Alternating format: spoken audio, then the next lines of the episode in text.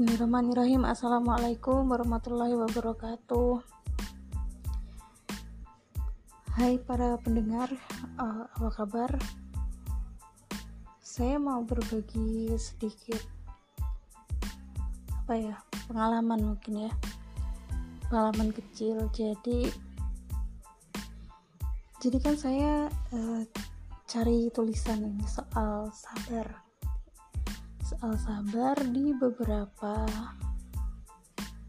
uh, platform platform um, yang isinya tuh tulisan mengenai sabar dari para ustadz para ulama yang yang berupa tulisan itu ya teks dan saya cari di sana.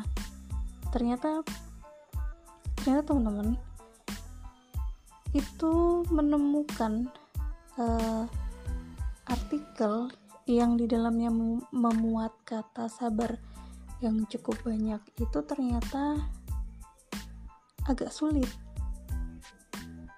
Kebanyakan hanya menyimpan satu kata itu aja cukup dengan sabar. Jadi ketika saya mencari dengan kata kesabaran itu lebih nggak ada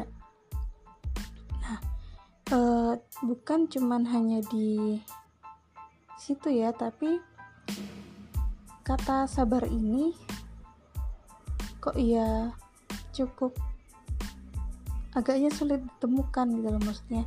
Intinya tuh sulit ditemukan di tulisan-tulisan kajian tetapi ketika di chat di tulisan teks ngobrol gitu ya di di chat yang ngobrol gitu itu banyak sekali ditemukan kata-kata sabar. Uh, atau dengan kata lain banyak saya temukan uh, percakapan chat itu yang mengandung kata sabar. Jadi intinya atau kesimpulannya konklusinya itu memang sabar itu adalah sesuatu yang diseru atau dengan kata lain penjabarannya di dalam kata-kata atau di dalam kajian itu? Uh, sedikit. Secara ilmunya dituliskan sedikit tetapi banyak pada prakteknya gitu.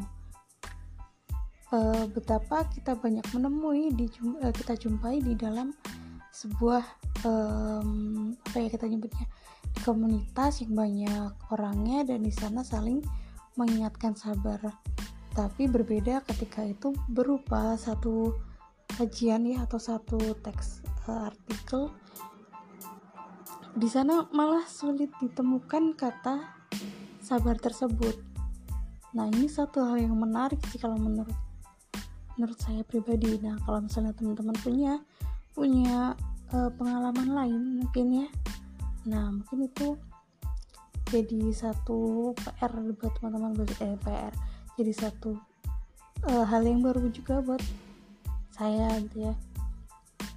Nah satu saat semoga kita bisa berbagi soal sabar ini karena lagi-lagi sabar itu adalah tentang prakteknya bukan hanya tentang teorinya aja ya tapi tentang prakteknya.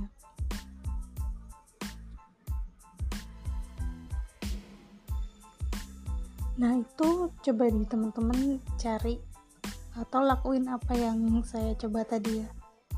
Ngecek ya ngecek di WhatsApp mungkin di Telegram di Twitter di mana pun itu ya di medsos. Coba deh cari. Apakah si sabar ini sesering uh, teorinya gitu sesering dicantumkan sebagai teori? Nah nanti tentu bisa bisa nyimpulkan bahwa ternyata itu adalah satu pekerjaan yang lebih banyak untuk dikerjakan uh, itu ya untuk diserukan. Sabar sendiri um, sabar sendiri sering sering banget harus dilatih ya teman-teman ya. Sabar dalam menghadapi musibah saat ini pandemi um, ya kita juga melihat bahwa banyak terjadi kezoliman-kezoliman yang menimpa orang-orang yang berada di kebaikan. Sabar itu mudah diucapkan tetapi sulit dilaksanakan. Sabar sabar kita mudah untuk mengatakan itu kepada orang lain tapi ternyata pada diri kita sendiri lebih sulit.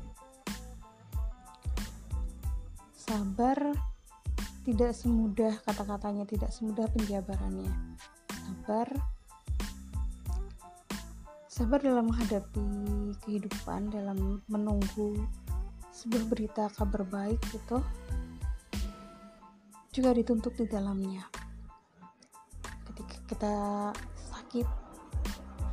Teman-teman yang sedang sakit uh, saya doakan semoga diberi kesabaran. Semoga Allah lapangkan hatinya untuk menerima disabarkan hatinya dilapangkan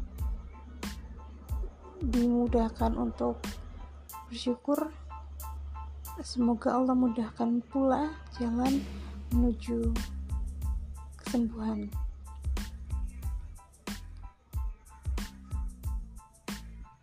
kadang kita enteng banget ya teman-teman ya.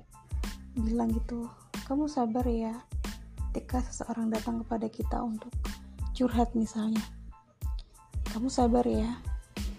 Mudah tetapi ketika kita sebagai seorang yang menerima itu itu rasanya getir dan uh, hampa ya hampa dan apa ya kebas.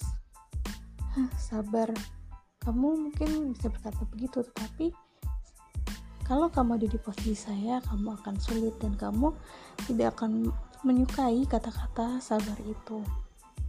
Lalu gimana dong?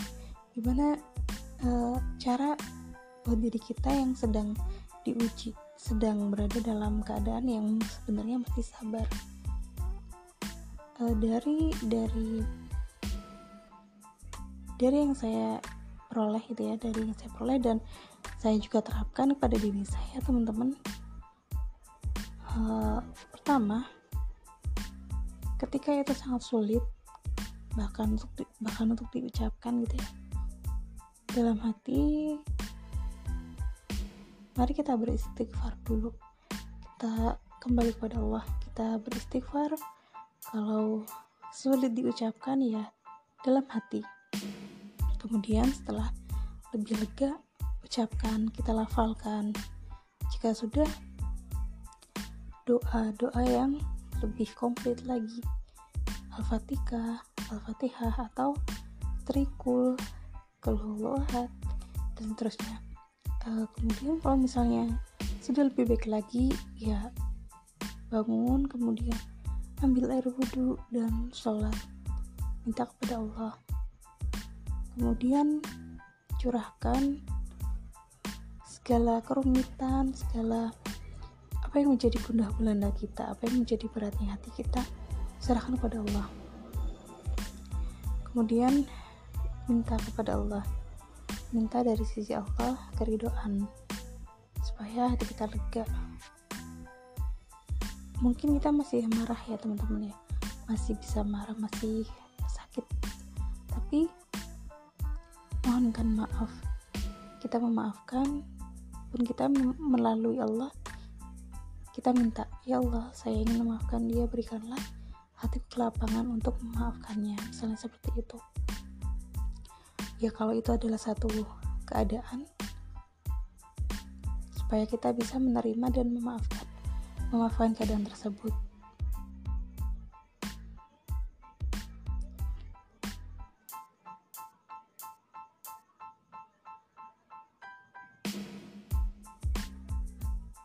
pernah nggak sih teman-teman um, menghadapi satu persoalan yang nampaknya berat yang di sana kita merasa seperti orang yang paling melangsa jadi paling sulit. Nah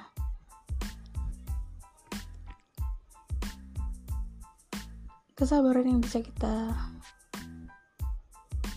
kesabaran yang bisa kita praktekkan itu ya.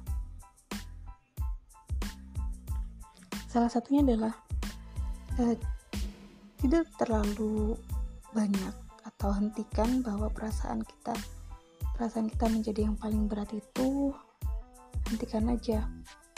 Jangan terlalu dipikir uh, terlalu lama gitu ya. jangan terlalu lama kita berpikiran bahwa kita adalah yang paling berat karena sesungguhnya sesungguhnya orang yang paling berat adalah Rasulullah. Teman-teman ingatkah cerita tentang tahun kesedihan? Di mana Rasul ketika itu amat membutuhkan bantuan amat membutuhkan sokongan untuk untuk uh, mencerdaskan umatnya tetapi ternyata Allah Allah mengambil dari sisinya Khadijah dan Abu Talib pamannya. Allah mengakhiri kedua kedua kehidupan tersebut.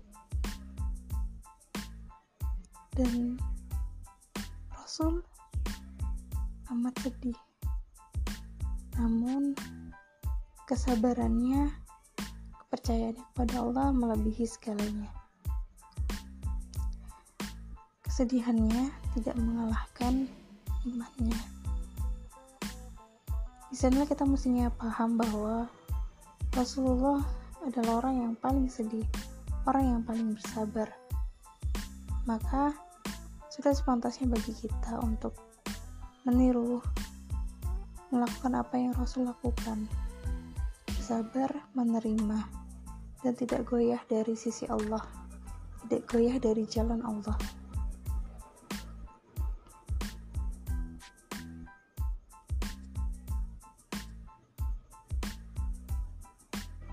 Bagaimana setelah kesedihan itu hadir? Ternyata tidak cukup segitu. Masih ada kejadian lainnya yang sangat memerihkan hati. Kejadian di Taif. Kejadian di Taif ketika Rasul mendapati kaumnya yang berlaku, berlaku brutal kepada beliau. Dan terjadilah hadiah yang setimpal yang luar biasa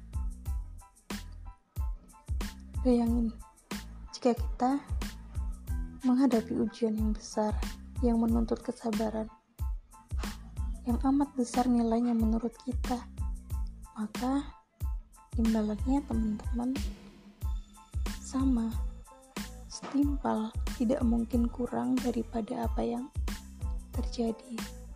Maka, jika hari ini kita bertemu dengan masalah yang menuntut kesabaran, syukur dan menerimanya dengan lapang hati, mengharapkan ridhonya, mengharapkan kebaikan, mengharapkan bahwa Allah mengetahuinya yang sebenarnya. Batasnya diri kita tidak mengetahui apa yang dibalik kejadian tersebut. Keterbatasan kita sebagai manusia tidak melampaui makna hikmah di balik itu ibroh dari sana dari sana. Kita tidak tahu ibroh apa yang terjadi. Kita tidak tahu uh, hikmah kebaikan apa pun itu yang sebenarnya terjadi di balik masalah dan ujian.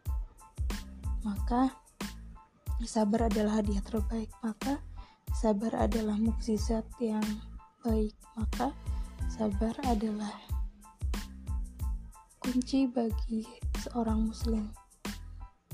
Seorang muslim menyadari dirinya memiliki kesabaran seorang muslim, tahu bahwasanya semua orang memiliki potensi yang sama, tahu bahwasanya semua manusia memiliki kekuatan yang sama, kekuatan sabar yang